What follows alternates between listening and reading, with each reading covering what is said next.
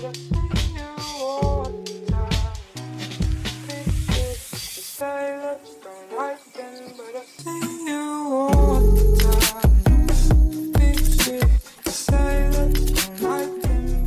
up, guys? Welcome back to Clear the Cash. I'm your host, Nate Liss. You can find me on Twitter at an outraged Jew. And of course, the main reason you guys come to the show, Mr. Jesse Bak. You can find him on Twitter at planet underscore fatness. Now, before Jesse says a word, I just want you guys to close your eyes, assuming you're not in the driver's seat of a vehicle that's in drive on the freeway. And when you hear Jesse's voice, I want you to acknowledge through your brain, sonically, absorb the fact that he sounds infinitely better on this episode than any episode prior to it. We've done some rework on his microphone settings. So I'd like to reintroduce for the first time uh, Jesse Bak. Jesse, how are you doing? I'm doing well. Um, I hope you guys can actually hear me now. If you were listening at max um, max volume the past however many episodes we've done, you'll probably want to turn that like 30 to maybe even 25% of that just because um, we actually figured out how my mic should work or what settings need to be turned on. So uh, with that, I am now doing I'm now doing better. This this really is your Cinderella on her way to the ball moment, Jesse. You have you have blossomed, and here we are. I, I this may, I want to cry, but as I've said on other episodes, I've glued my tear duct shut. No tears will fall from this face. I just repress all my anger and emotion till that one day when I just just I blow up on somebody or something, probably on you know a long flight home from the East Coast when I ask for a particular beverage or they say they're out of peanuts and I just ah! I was, and that's the moment I was just, gonna say you you were gonna cause I was gonna say you're gonna like uh, like a flood of tears at your daughter's graduation or something, but you you go ahead with peanuts oh. on an airplane. yeah, there's no no no no no no. It's more likely that it'll happen on the airplane. You know, as I'm complaining that we're not flying fast enough, why are the clouds moving faster? all these things. I'm finding reasons to complain. Um, it's what it's what I do. It's true. what our people have done for thousands of years. I mean, it just is what it is. So, you know, a, a, lot of people think that there is downtime in the hobby. Is that a true statement? If somebody was to say that to you today and say there's no news, nothing's happening out there, would that be a factual statement? Hell no. Um, oh. This week was probably one of the busier news weeks that we've had since the hobby got big again. Um, seems like it almost seems like every week has a bigger news week, especially with with certain companies more than others um, over the last like couple of months or so. So um, PSA made some pretty big headlines this week. Um, they bought uh, I don't know how many how many of our listeners are, are big video game heads or video game collectors. Um, PSA actually bought a video game grading Goliath, um, known as uh, uh, called Wata Cards or uh, Wata Games. I'm sorry. Um, it's a it's they're a very well known, um, probably the most well known video game grading company. Believe it or not, Nate, that is a thing, grading video games. Um, and you won't believe how much some of these games actually go for. Um, I heard that some uh, you like an original copy of Zelda that was graded went for like 850k or something, something crazy. Um, so that's uh, it's honestly a really big deal, just because PSA has, for the most part, been known for only cards. So the fact that they're getting into the video game space and seeing how maybe they can take take some tips from from Wata actually into their own uh, grading and their own technology um, maybe kind of take some of their tips in, into like updating their label or making sure that their label is tamper proof. Um, it should be it should be a pretty interesting marriage between the two. Um, so that that was that was honestly a, a fairly big deal, and probably um, not many people in the hobby have even been talking about the implications of this type of acquisition. So that Zelda game that you referred to ended up selling for eight hundred and seventy thousand dollars, which is shocking, but actually, that was recently broken here. I think over the last week. This is funny that this topic is coming up because a guy that a friend of mine mentioned, he goes, Did you hear about this Super Mario 64 sale, this video game that's sold? And I go, What? And he told me the price. And I go, Get the fuck out of here. Are you serious? He goes, It sold for $1.56 million in wow. a heritage auction. $1.56 million. Now, we've we all I had this game in the box. And if somebody had told me 25 years ago, 30, roughly 30 years, yeah, 25ish years ago. Hey, you bought that for $29.99. Now, if if you don't open it, if you just leave it in the box, there's a chance that that's going to be worth hundreds of thousands of dollars. I would have thrown my three years of childhood and those experiences in the trash to just sit on the investment because, again, that's what our people do, Jesse, long term, but nobody knew. We didn't know, and now we're seeing video games doing this. And does it shock you? Um, one over a million dollars for. Listen, I love video games as a kid. Even even now, if someone, if I go to someone's house or whatever, there's a there's a party going on, and Madden's on, I'm gonna want to play. Um, that's still a lot of money for for for a video game. Um, but I'm not in that space. I can't really comment too much. But in in my opinion, that's more than a, a, a Michael Jordan PMG Green, which is like the most sought after in in my opinion the most sought after Jordan of all time. And there's never going to be a more sought after Jordan after um, after that. So. Um, that's quite a bit of money, but I am not in the video game collecting space. Honestly, who the hell knows? Maybe that maybe that changes. Maybe um, I see a, a, a mint or gem mint uh, condition Madden 2005 or, or, whatever year Ray Lewis was on the cover because that's the that's the first year I really started getting into Madden. Um, maybe maybe that'll change. Maybe I'll just have like a copy or two just for just for like my own like keepsake. Um, looking at it as a, as an investment or not, whatever. Just just to kind of have. Um, but that's I think PSA knows what they're doing in terms of um, not only applying this to, to video games, but potentially applying it to cards themselves. Just because WADA had a pretty, um, they had a pretty um, uh, nuanced label. Like they, they, they did they they did a lot of things well to kind of keep their label tamper proof, um, in terms of like their actually their grading label. So. Uh, if if PSA kind of you know listens to what they have to say, um, this honestly could could help PSA in the long term with with maybe um, making sure that that their all their labels are legitimate and uh, tamper proof. So look, I, I got to go dig back through all yeah. my old games. I think I have some, but I guarantee they're crushed.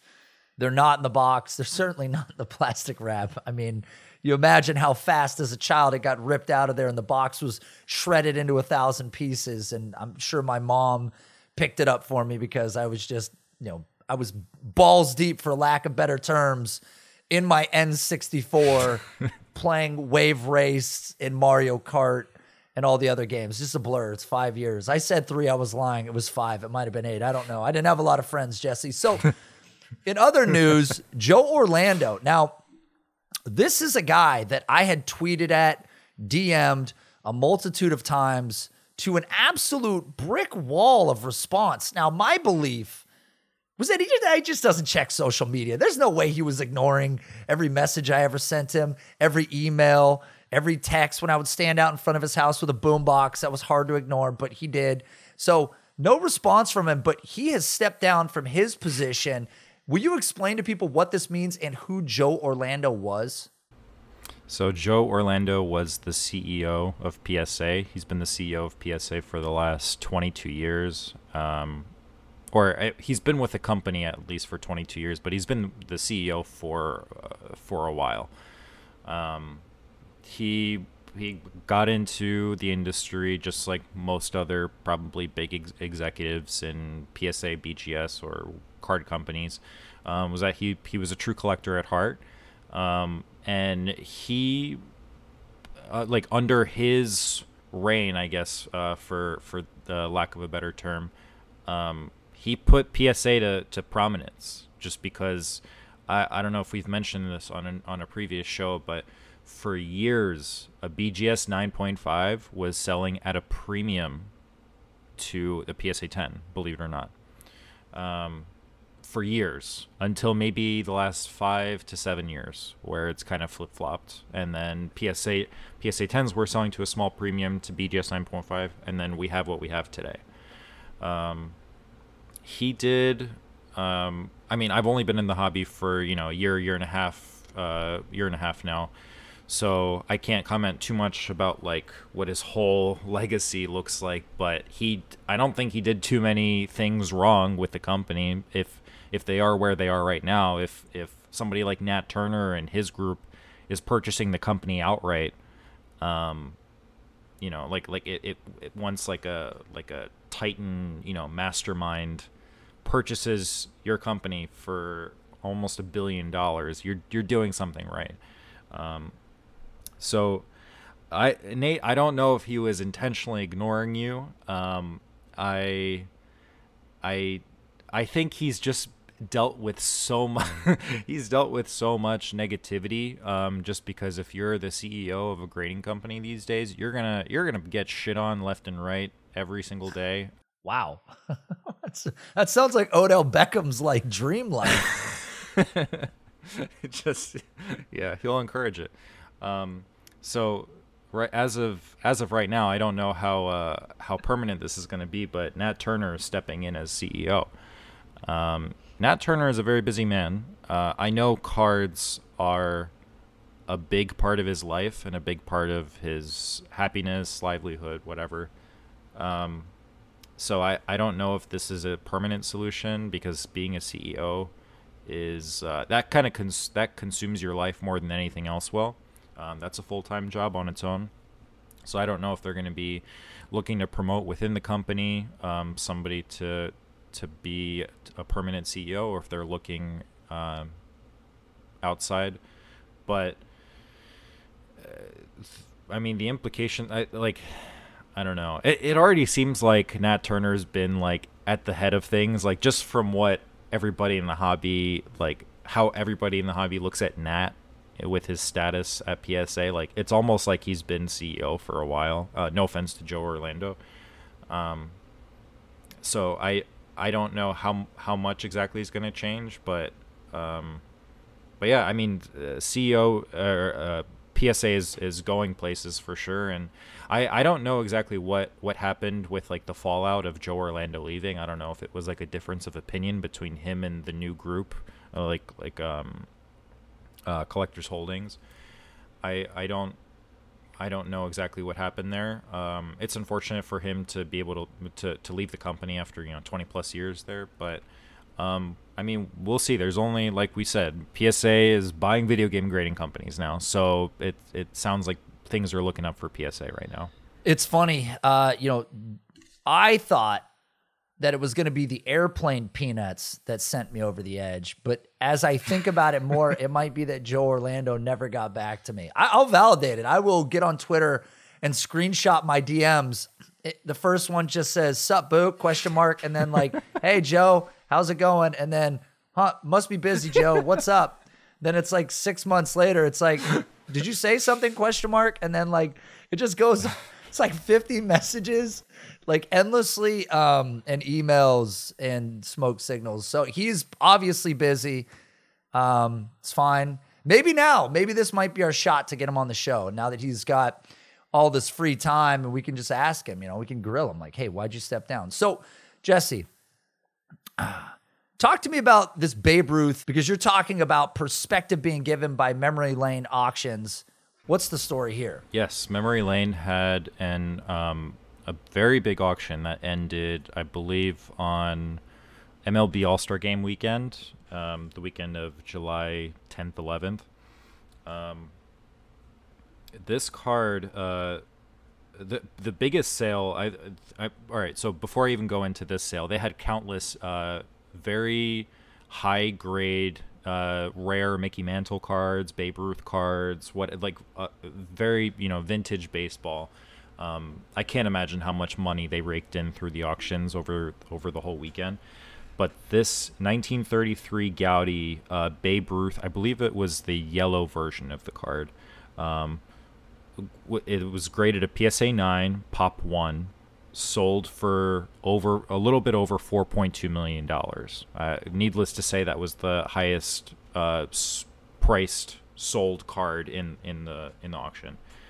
Um, what's crazy is the owner of this card, I believe, was a doctor, um, and he purchased the card back in the mid 90s for a little less than twenty thousand dollars and it sold for 4.2 million. So um, the the unfortunately the gentleman passed away.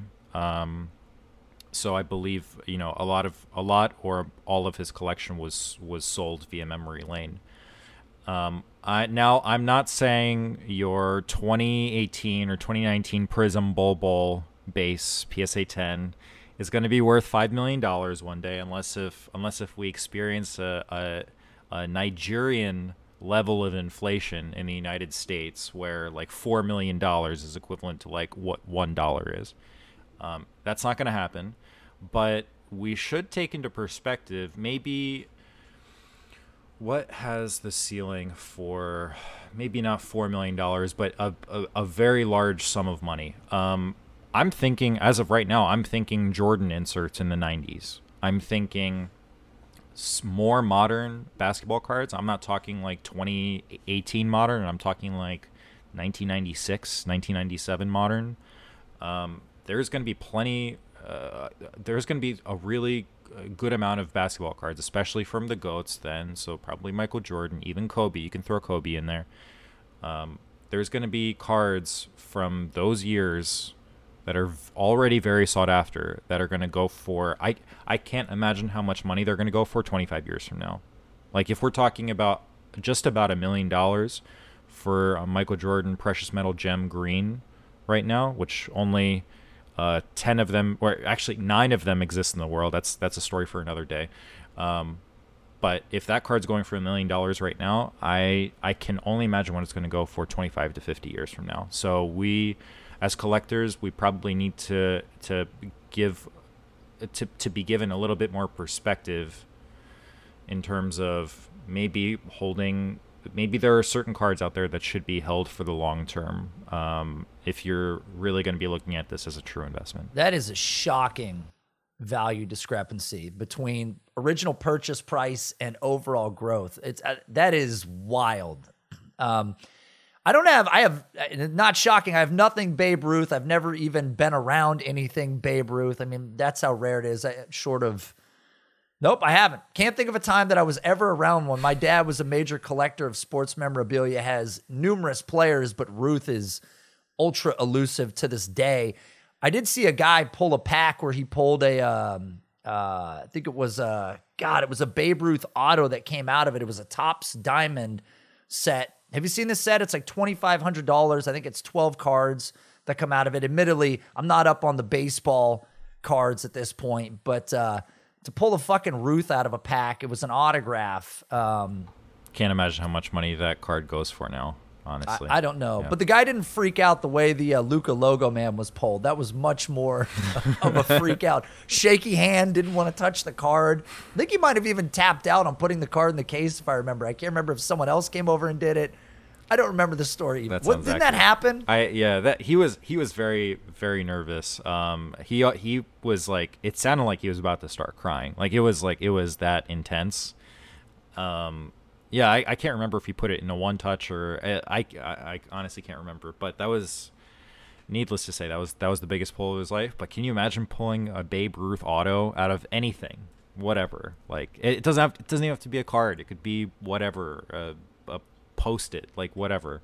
I I watched the clip. It was on Instagram. It fucking blew my mind. Pretty rad to see that those are being inserted into these sets. Admittedly, you're not going to pull this out of retail. That's not happening. So you're going to have to get one of these very high end sets. But Alex Rodriguez, now he's a guy that I was recently searching because he is yet to be inducted into the Hall of Fame, of course, for reasons associated with the steroid era.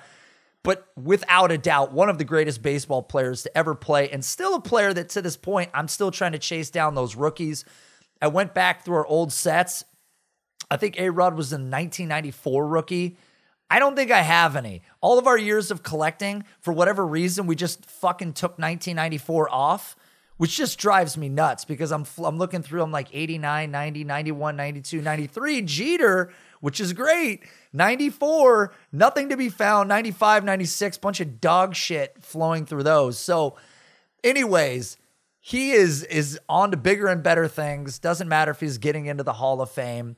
Um, and he has a, a company called Slam Corp, and I'll have you can you can fill in the rest here. But they're a special purpose acquisition company, I believe, and they are in talks to merge with Panini. Is that true? Yes, this is. Um, I mean, this is all speculation. We don't have any insider knowledge here. I haven't talked to to Mr. Rodriguez, um, but not yet anyway. But um, yeah, so his his company Slam Corp is like Nate, as you mentioned, it's it's a it's a SPAC group. I don't know if that's how you pronounce it. Um, I'm not super like you know financial market term savvy, but um, like you said, it stands for uh, Special Purpose Acquisitions uh, Company.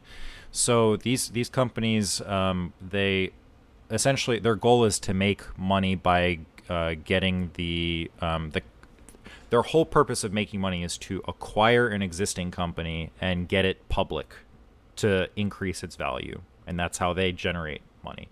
Um, what the the implications of this uh, could be big if if um, they actually follow through and acquire Panini for whatever valuing their own company at like three point something, three point two or three point eight uh, billion dollars, something something like that, something stupid. Um, I I don't know how a lot of collectors are going to feel with Panini going public, just because once once a company, especially um, j- just any company, not even a card company, once a company goes public, people and investors start paying more and more attention to quarterly earnings and making sure that growth is steady with time in, in terms of how much money the company's making. Nate, what do you think is the number one thing? Let's say Panini goes public. What do you think is the number one thing that Panini's going to do in order to increase revenue? What is the number one thing they're going to do to increase revenue? I mean, I mean, they could raise prices. Is that is that going to be number one? I have no idea. Honestly, at this point, that would be preferable if they raise prices. okay. Honestly, they, I, I can't even rule it out. They might, or they'll produce a shit ton more cards, which I don't. Eh, the demand is high enough where we might be able to sustain it for a little bit, but if we're talking 90s level production, junk wax era level production, that's a little scary. Um, and that might not be the best thing that can happen in the hobby. Um, so that that part scares me a little bit with Panini going public. I, earlier this year, Topps already went public um, through through their own type of merger for like that that deal went through for like four billion dollars. Um, I don't think we're seeing we're quite seeing the full effects of it yet. Um, I'm sure we'll see it in, in future sets. Uh, then again, I don't I don't follow the baseball market too much, but um, there could be some some pretty big implications with with uh, Panini going public. I would rather Panini um, maybe upgrade their um, graphic design and development team in terms of kind of making almost like a 90s 90s level insert uh, addition to a lot of their sets. I mean, I'm not saying uh, Panini has some nice inserts now. Like you have Kaboom, you have Downtown, whatever. Um, but if we can, if we can somehow incorporate like something closer to like a 90s level type of insert with just as much rarity, not you know no overproduction or anything, um, that would probably help Panini. So I I'd rather Panini increase their quality as opposed to the quantity of their cards. Um, that would that would be preferable. Um, but it, only time will tell. Honestly, this is all speculation. That no no deal has gone through. I know they're they're probably going to be uh, there's going to be ongoing talks for a while um, because these things don't happen overnight. Like even PSA wasn't even acquired overnight. Uh, by Nat Turner and his group. So that that deal took a long, long time. Um, but it's just it's it's interesting to think about that Alex Rodriguez is um, trying to juice the value of the company. yeah, that's great. I mean, he's never going to get in the Hall of Fame because they just you let him in and it's just a floodgate. He deserves to get in. Listen, I it was the best baseball that we've seen in 50 years. You take a you you take a graph and you look at viewership and you look at excitement and you look at people as a kid I used to run and check the box scores in the morning when this this home run race and these all these guys were hitting the ball 691 feet. I'm like, how the fuck is that possible? How how is a guy hitting the ball 300 feet beyond the fence out into the bay? You know, Barry Bonds is hitting the ball into Los Angeles from wherever he was hitting them. So but the point is, he's not necessarily getting in the Hall of Fame, and that's that's fine. But this acquisition would be huge, and that is concerning. If what you're saying is potentially possible that they would produce more, you would hope, and we don't see this often, with history, armed with history, you would hope that they wouldn't do what's been done before and recreate something that's problematic just to make more money because really like yeah it's fun ripping packs it's fun collecting but people do want to see increased value. People do want to see rarity. Those things matter. So hopefully they don't go the direction that you're going. Hopefully they do raise the price. Let me know if you hear from alex rodriguez. Probably more likely you'll hear from him than joe orlando. Jesse underdog the nba finals are still going which means nba pick'em is still live here we are. It's a it's a reset. It's two to two in the series. Giannis has looked great. Middleton's alive. Right now, if you had to make a call, series is split. Who's gonna Who's gonna finish this thing up? Um, my gut is still telling me Phoenix, just because of it. It, it just seems like the the home court swings are so strong in this series um, that could change, honestly. If this comes, a game seven is a total free for all for me. If this comes down to a game seven, um, I have no idea. I'm still going to go Phoenix, but I'm rooting for Milwaukee. I'm also rooting for. It's hard. I I see why, right? I want Milwaukee. They've been great for a couple years now. You want to see them win. It'd be nice to see a team in the East, you know, win. But yeah, Chris Paul. I mean, does anybody deserve? To win one more than he does. It's not like he joined a super team. I I can totally see why probably a lot of America is uh, who's watching the finals. Um, I I can see why a lot of people are rooting for Chris Paul and the Suns. I, I could totally I, I can I can get behind it. Um, it's just I don't know. I once it I'm rooting I'm rooting for the Bucks from a, a very selfish level. I'll I'll have to admit.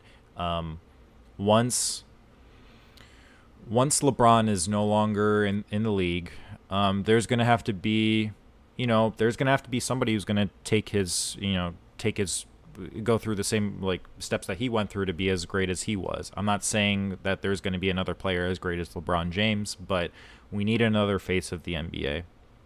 I'm rooting for that face of the NBA to be Giannis.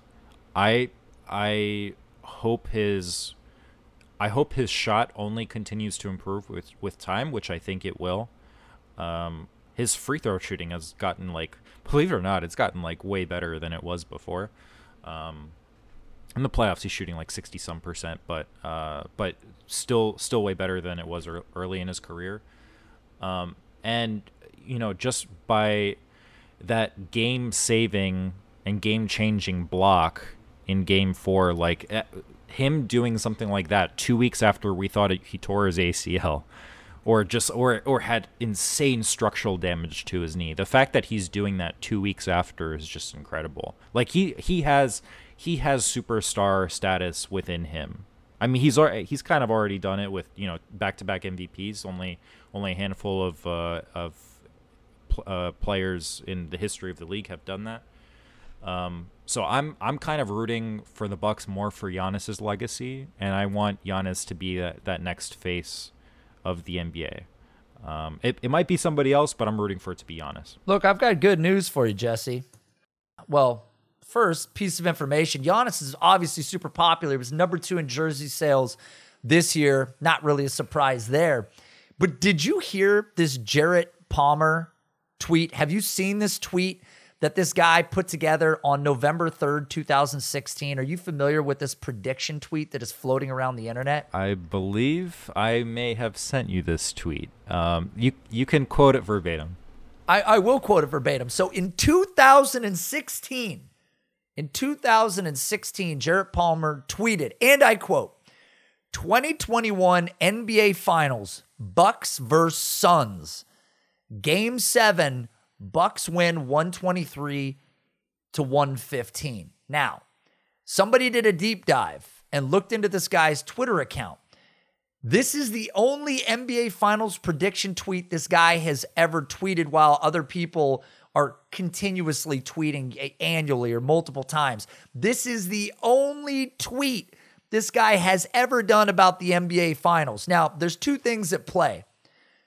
It's either the greatest guess in the history of guessing, Jesse, or or my long-time belief that there are people out there in society that are time travelers is finally true.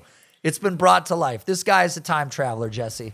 Um, do you think the sports almanac in uh, Back to the Future? Back to the Future. Do you think that is a real thing? That that maybe someone on the set in the movie was like, uh, "Oh yeah, let's create like a like a sports almanac or something," and they're just like they're secretly from like twenty seventy five.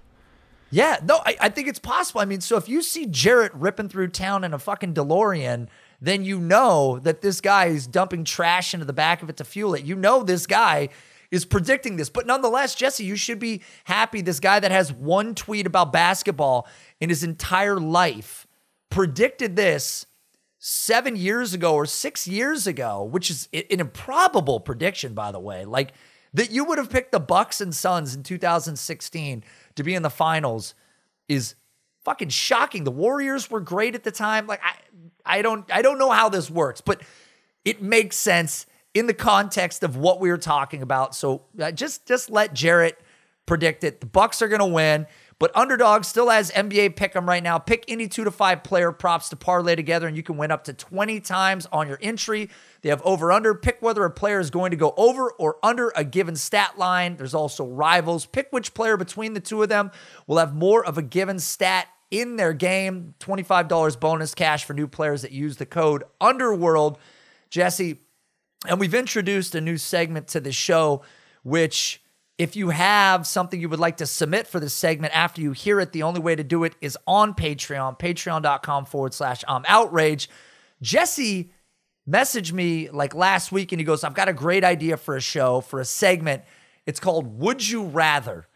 And it really opens up Pandora's box of opportunity here because there's just a cavalcade of options, uh, whether it's card versus card, player versus player, this versus that. Like there's so many things. And we had a bunch of great ones. Jesse, do you want to read the one that we received and, and let the people know who it was from, the, the great card collector, who he is? Uh, the question was Would you rather have a 2020 White Sparkle mosaic or 2020 Genesis mosaic parallel? Um, this question was submitted by Josh McAtee. Um, Josh McAtee, uh, I I talked to him. He's one of the he's one of the dudes in the hobby that I talk to very regularly throughout the week. Um, he knocked it out of the park with this. He had we were we were in between like five of his questions um, because that's how many he submitted. They were all excellent. Um, and we just wanted to, to pick one for now, and we might save uh, future ones for, for maybe maybe another show or two. Um, this was this was a very interesting question um, because the white sparkle it has the um, the notoriety of being short printed, or, or one could say super short printed, uh, depending on your depending on your uh, your definition of SP or SSP versus the um versus like the the aesthetic of the Genesis. And I have to say both of these cards are are very nice. Um if you haven't if you haven't looked at a Mosaic Genesis, definitely check out eBay. They, I'm I'm sure they have they have plenty of them, and that's kind of the fact that they have plenty of them is kind of making me want to go White Sparkle. Um, just because uh, don't get me wrong they're probably both short printed um, we don't know we don't quite know the the pop counts of of either one um, but it, it's rumored that between various panini sets i'm talking Prizm uh, select optic whatever um, that white sparkles are short printed to around 20 maybe 30 but, but prob- probably closer to 20 um, and we see this uh, we see this dis- uh, discrepancy in between in between some of the pop counts between uh, the White Sparkle mosaic and even the Genesis mosaic. So just before the show, um, Nate and I looked at a couple of um, uh, pop count reports between PSA, BGS, and even SGC uh, for Jalen Hurts. Um, Jalen Hurts, I thought, was pretty relevant just because he is a rookie from 2020. 2020 was the first year that uh, Mosaic was introduced in football, so I thought this was a pretty pretty decent test case just to look at um, the relative uh, pop counts between the Genesis and, and the White Sparkle. So for the Genesis pop counts for uh, Jalen Hurts, um, I'm t- this is total graded cards. This is not just PSA 10. This is total graded by BGS or PSA for the for Jalen Hurts Genesis, um, BGS actually hasn't graded too many. BGS hasn't graded too many either Genesis or or White Sparkle. Um, they only have three uh, uh, Genesis graded cards, whereas PSA has 41. Compare that to the White Sparkle, none are graded by BGS, and only six are graded by PSA. So we're talking a total of 44 Genesis Jalen Hurts cards graded between BGS and PSA, whereas a total of six are graded by PSA and BGS. So that kind of goes to show um, the the uh, disparity er, in um, in pop counts between White Sparkle and Genesis. Genesis looks sweet. I don't have any Genesis cards, um, although I would like one. I'm I've had a couple my eye on a couple for a while. Um, but I don't think you can ever really go wrong with White Sparkle. So I personally would go White Sparkle, but do you have do you have a different opinion, Nate? I think you nailed it because I think it comes down to aesthetics or it comes down to what we perceive the true pop count or the true circulating print run of these to be. And the white sparkle very clearly uh, is is a lot less. And again, SGC nobody took them there, um, and there's very few. The ratio is like one to eight from what we're seeing, but you know other people believe there's a lot of you know wax out there that hasn't been ripped yet. A lot of people believe that many people haven't subbed their cards yet because of you know closures with many of these grading companies, holdouts. So we're probably going to see these numbers rise, but if we're looking at the pop count already for the like the Genesis you know, or, or you're looking at the white sparkle, it's very obvious that one is a lot more rare than the other. So for me, as somebody that's constantly looking for value, I would lean white sparkle, um, especially for a player like this. I'm not I'm not the biggest long term truther of Jalen Hurts. I think he's going to be a good player. Um, I hope he's successful for fantasy purposes because he offers an incredibly rare skill set. You, very clearly biased, would love Jalen Hurts to be the answer in Philadelphia. Um, I, I like him. I think for me, it's the white sparkle. It sounds like it was for you as well. I think it's a really good question. And Josh had some awesome ones that I think we're probably going to bring up on the next episode. But if you were piecing, I think you could take either one. If you were looking to future flip, I think you would probably lean White Sparkle. But Jalen Hurts coming up is interesting because it brings us into another question that came up from another patron. And cross check me on this last name Roland Brukowski. Did we get that? Sounds pretty, yeah, it sounds, sounds pretty good to me. Nice. Or it's Brukowski. Bruh. I like bruh, that. like bruh. I, I'm not really sure, but his question is Would you rather have Tua or Jalen Hurts? Now, typically we're only going to take one would you rather, but I, I read this as a little different because it kind of opens up another question. I think there's a lot of people out there that had confidence in Tua entering the league, then shake your confidence after what we saw take place in Miami in 2020. Jalen Hurts comes in. Now he's become the starter. Both of these players are the starters in their respective locations. A lot of similarities between the two. Which one of these two guys, non biased, okay, take your Eagles garb off, non biased opinion, which one of these two guys, long term, if you were going to hold a card today, which one would you rather hold? Uh, uh, it's so hard to separate to, to separate myself from from my Eagles garb. Um, should probably get an Eagles tattoo one day. Um, whew, that's tough. Um,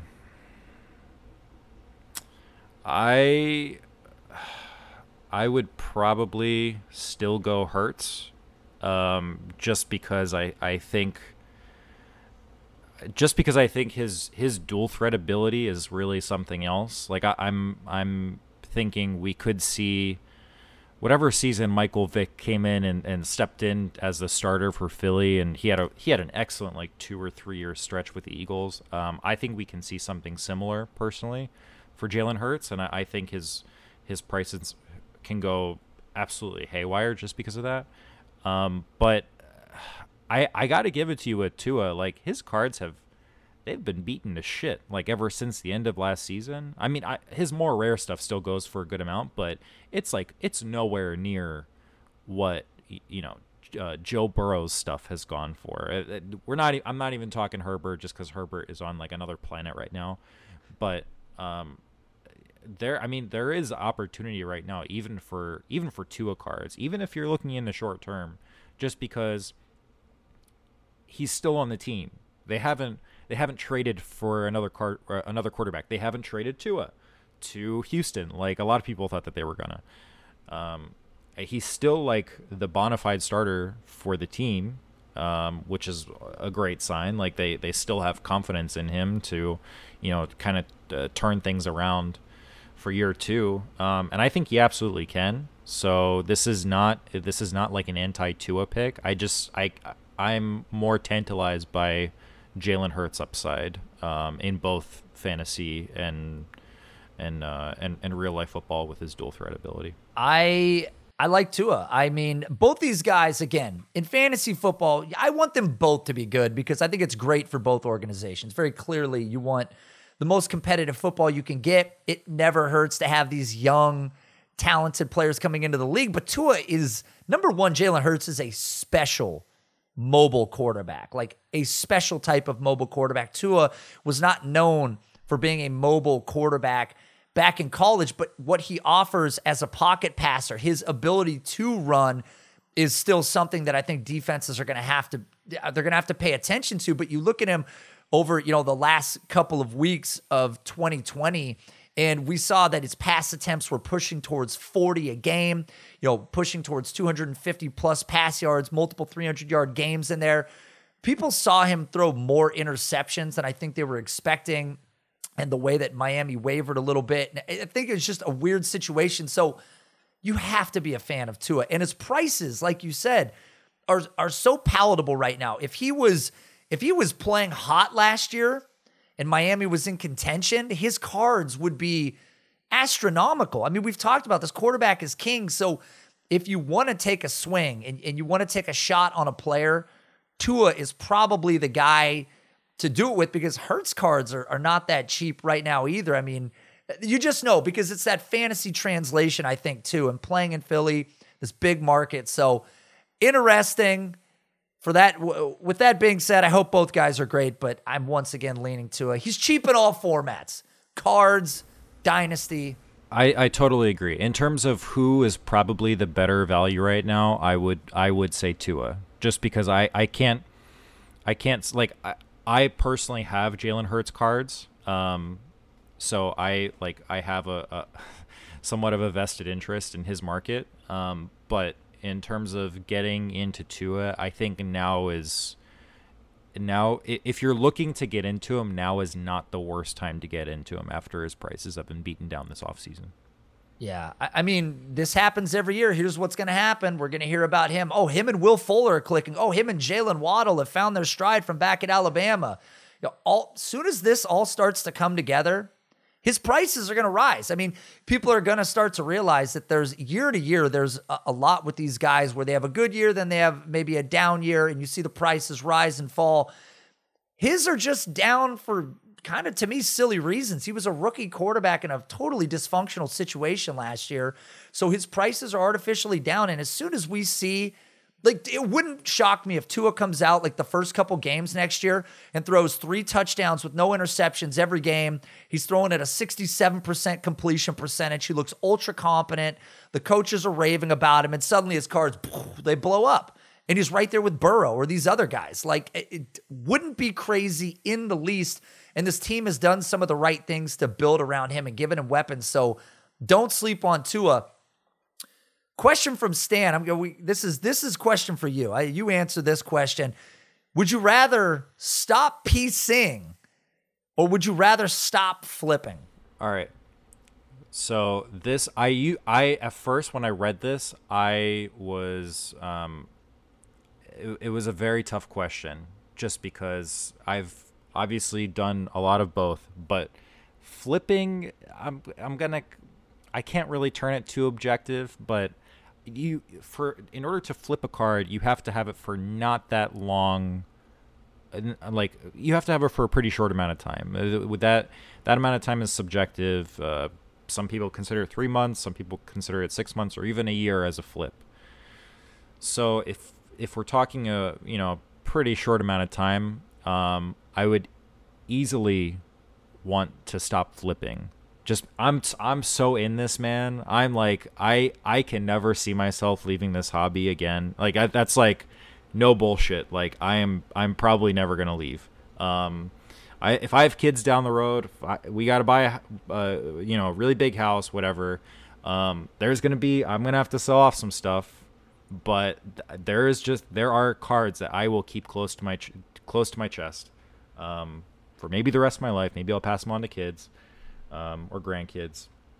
But there is, you could ask me this in the same way. You can ask me, would I rather stop PCing or stop investing? Now that's a tougher question.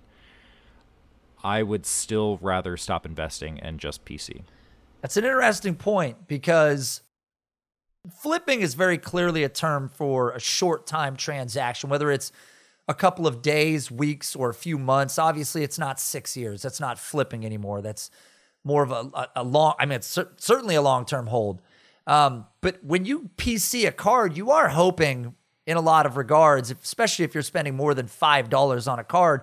If you're spending $6,000 on a card, you were certainly hoping and with research assuming that that card will exponentially increase in value to which at one point you're either staring at expensive artwork or like your point investing you are now flipping it to recoup or get a return on investment for what you purchased it for from an educated standpoint in the past. And I'm sure one day, Jesse, you'll be able to build a mansion with what it is that you are acquiring today because you're the smart buyer. You're the guy that everybody needs to be following. Follow him on Instagram because he's leading you, okay? He's le- you know those those images of just one set of footprints in the sand right? That's Jesse. You can get on his shoulders and he'll walk with you. He'll walk you right to where you need to be. Jesse, what's your Instagram for the people?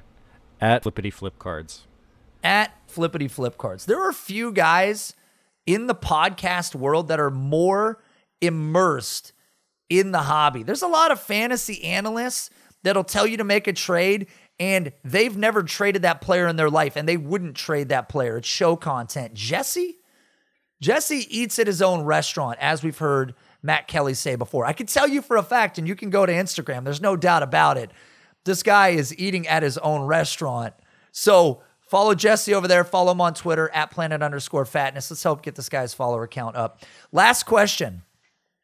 Now, there seems to be some debate amongst my own brain about how to say this gentleman's last name. Jesse, if you had to take a swing on John's last name, how would you pronounce it? Now, are you going to go faux or fa? Faux.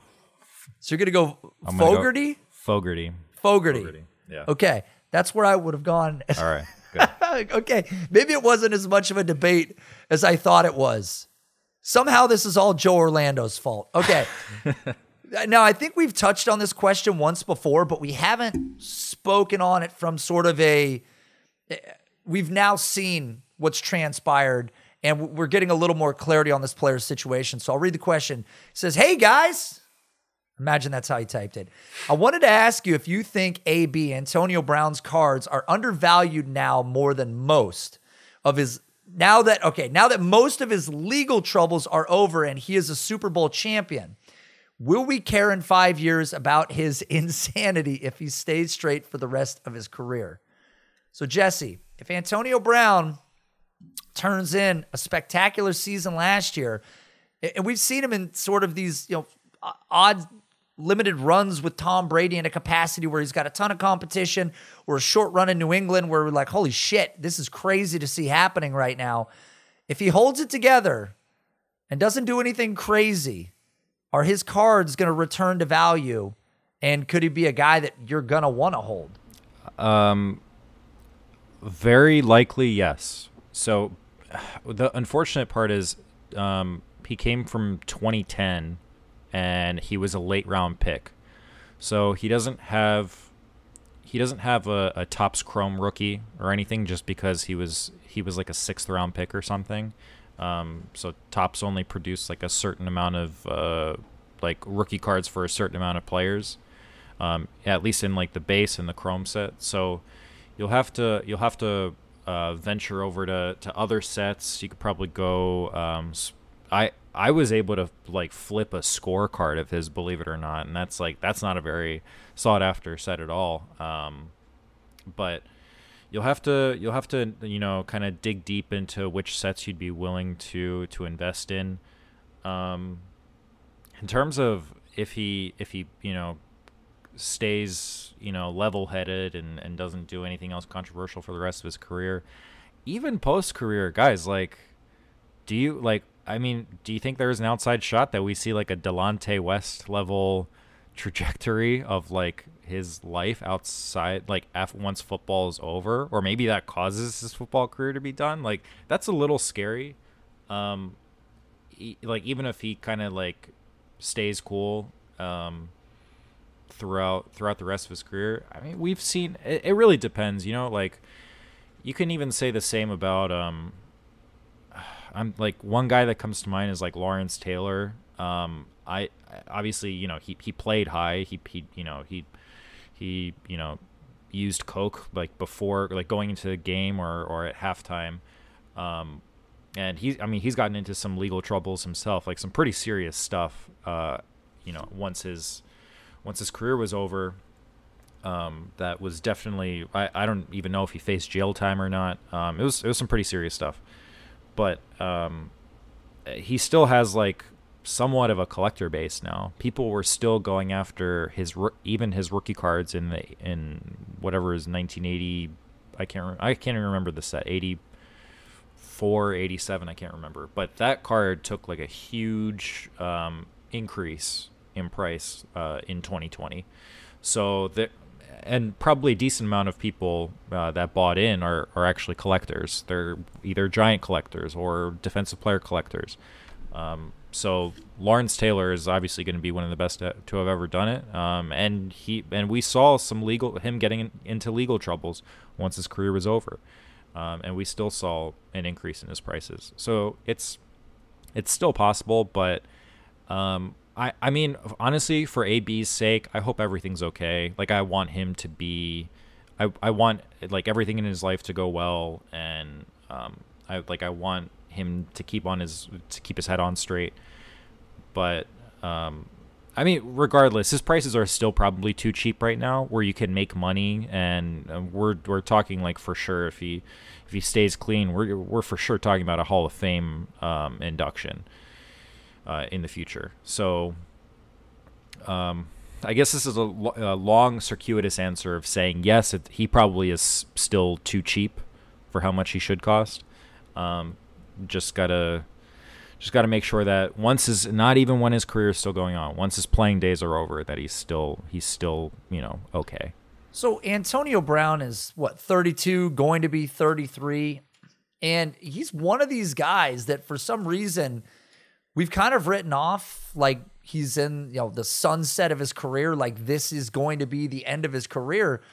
It wouldn't shock me to see Antonio Brown play for 3 or 4 more years. Like I think it's entirely possible. If there's anybody that can sort of stay on that rant, that Jerry Rice sort of trajectory has the skill set like this would be that guy. I mean transcendent talent. One of the best receivers I've seen in my lifetime at his particular size and at his peak in Pittsburgh was legitimately unguardable to the likes of which almost doesn't exist in the league right now. There are a lot of good players in the league, but peak Antonio Brown would fuck you up game after game after game after. There was nothing you could do about it. There was legitimately no way to stop this guy. Even in the red zone, when the field is condensed, Antonio Brown would find all these ways to make himself open, just a total craftsman. So, I think his his career could continue to trend. He just came off a season where he had his second highest catch rate of his entire career. Now he's playing with Tom Brady. Was once playing with Ben Roethlisberger.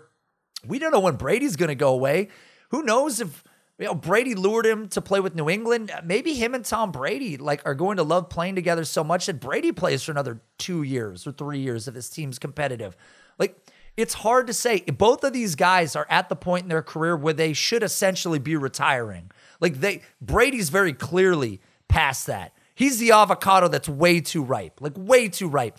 Antonio Brown is getting ripe. There's guys that have done this, but Tom Brady is the pioneer where Antonio Brown, we can at least find some players that were as exceptional as him or more that continued to play. So for fantasy, I still love him and he's ultra cheap. And like you said, for cards, still probably way too cheap because, you know, assuming that he doesn't get you know, held out of the Hall of Fame for any of the things that happened, which football, there's a lot more leniency, a far more violent sport, very different than baseball, very different than basketball, right? Like it's there's some leniency here, okay? We, there's some leniency, and I feel like we do at times separate off the field from on the field a little more, especially with baseball, PEDs and shit. Like change the whole game because in baseball, another thing is it's so historically based on statistics. Like the numbers matter so much historically that affecting how those numbers were created matters a lot more than, oh,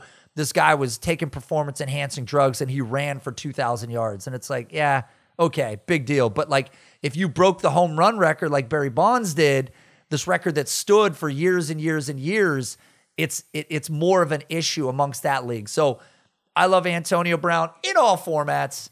And if he continues to play for another three to four years, Jesse, should we be surprised? I mean, do you think that this is the guy, if anybody's going to do it, that plays till 36, 37? I mean, he's he could retire after this season. I think he's already a Hall of Famer. Um, like statistically, he is. I, I you know, like just AB in his prime, like I one of one of the players that I I really like to collect is DeAndre Hopkins. I think AB in his absolute prime in Pittsburgh was DeAndre Hopkins on steroids. Like he was he was really like he was really that special of a player, I think. I like that that could be a hot take, but just in terms of their playing style and in terms of just how how dominant he was um like it was just it was just unbelievable. Like I remember, uh, I think there was uh, it, it was week one in in one of the. It, it, was a season opening game, I think in like 2017 or something. I, I can't remember. And the Patriots were playing the the Steelers, and Malcolm Butler had to like. And this, this was Malcolm Butler's first year starting. He had to somehow figure out a way how to guard AB and like R.I.P. Malcolm Butler. Like there's just there. It was so so hard to guard to to guard AB. Um, but yeah, I, in terms of in terms of his style of play, like he's not, you know, he's not one of these guys that's like, you know, uh, guys that I I can see like fall off a map have um, like I'm sure you and Matt have talked about on previous shows on, on Sonic Truth or um, or you know whenever whenever you guys have talked about these types of players like a Demaryius Thomas um, that type of player will fall off a cliff um, that that'll probably include you know when when his time comes, Allen Robinson is probably going to be in there. Like a, a player like that is probably going to be somebody who who falls off a cliff or like their numbers just take a complete nosedive after like a pretty relatively you know competent season. Um, but AB just doesn't have. He's not that. He doesn't have that type of frame. Um, he's a little bit. Uh, he's a little bit quicker. Um, maybe not in terms of speed, but just how he moves. Um, so I can certainly see AB. Um, you know, uh, if he you know continues to to to stay sharp, playing for another you know three plus years. Yeah, it's it's not crazy. This is a guy that's been ultra stable in terms of injuries. And just looking at the ADPs, I'm gonna throw this out. I know it's a card show, but I got to bring it up. He's going about five picks before Marvin Jones. What the? What is going on here? He's going five picks before Marvin Jones. He's going after Jamaal Williams. Going after Gabriel Davis. I mean, don't get me wrong. I think Gabriel Davis has some upside, but Antonio Brown. If we if we look back 10 years from now and Antonio Brown played for 6 more years from the point of this podcast, Jesse, I will not be surprised. Thank you.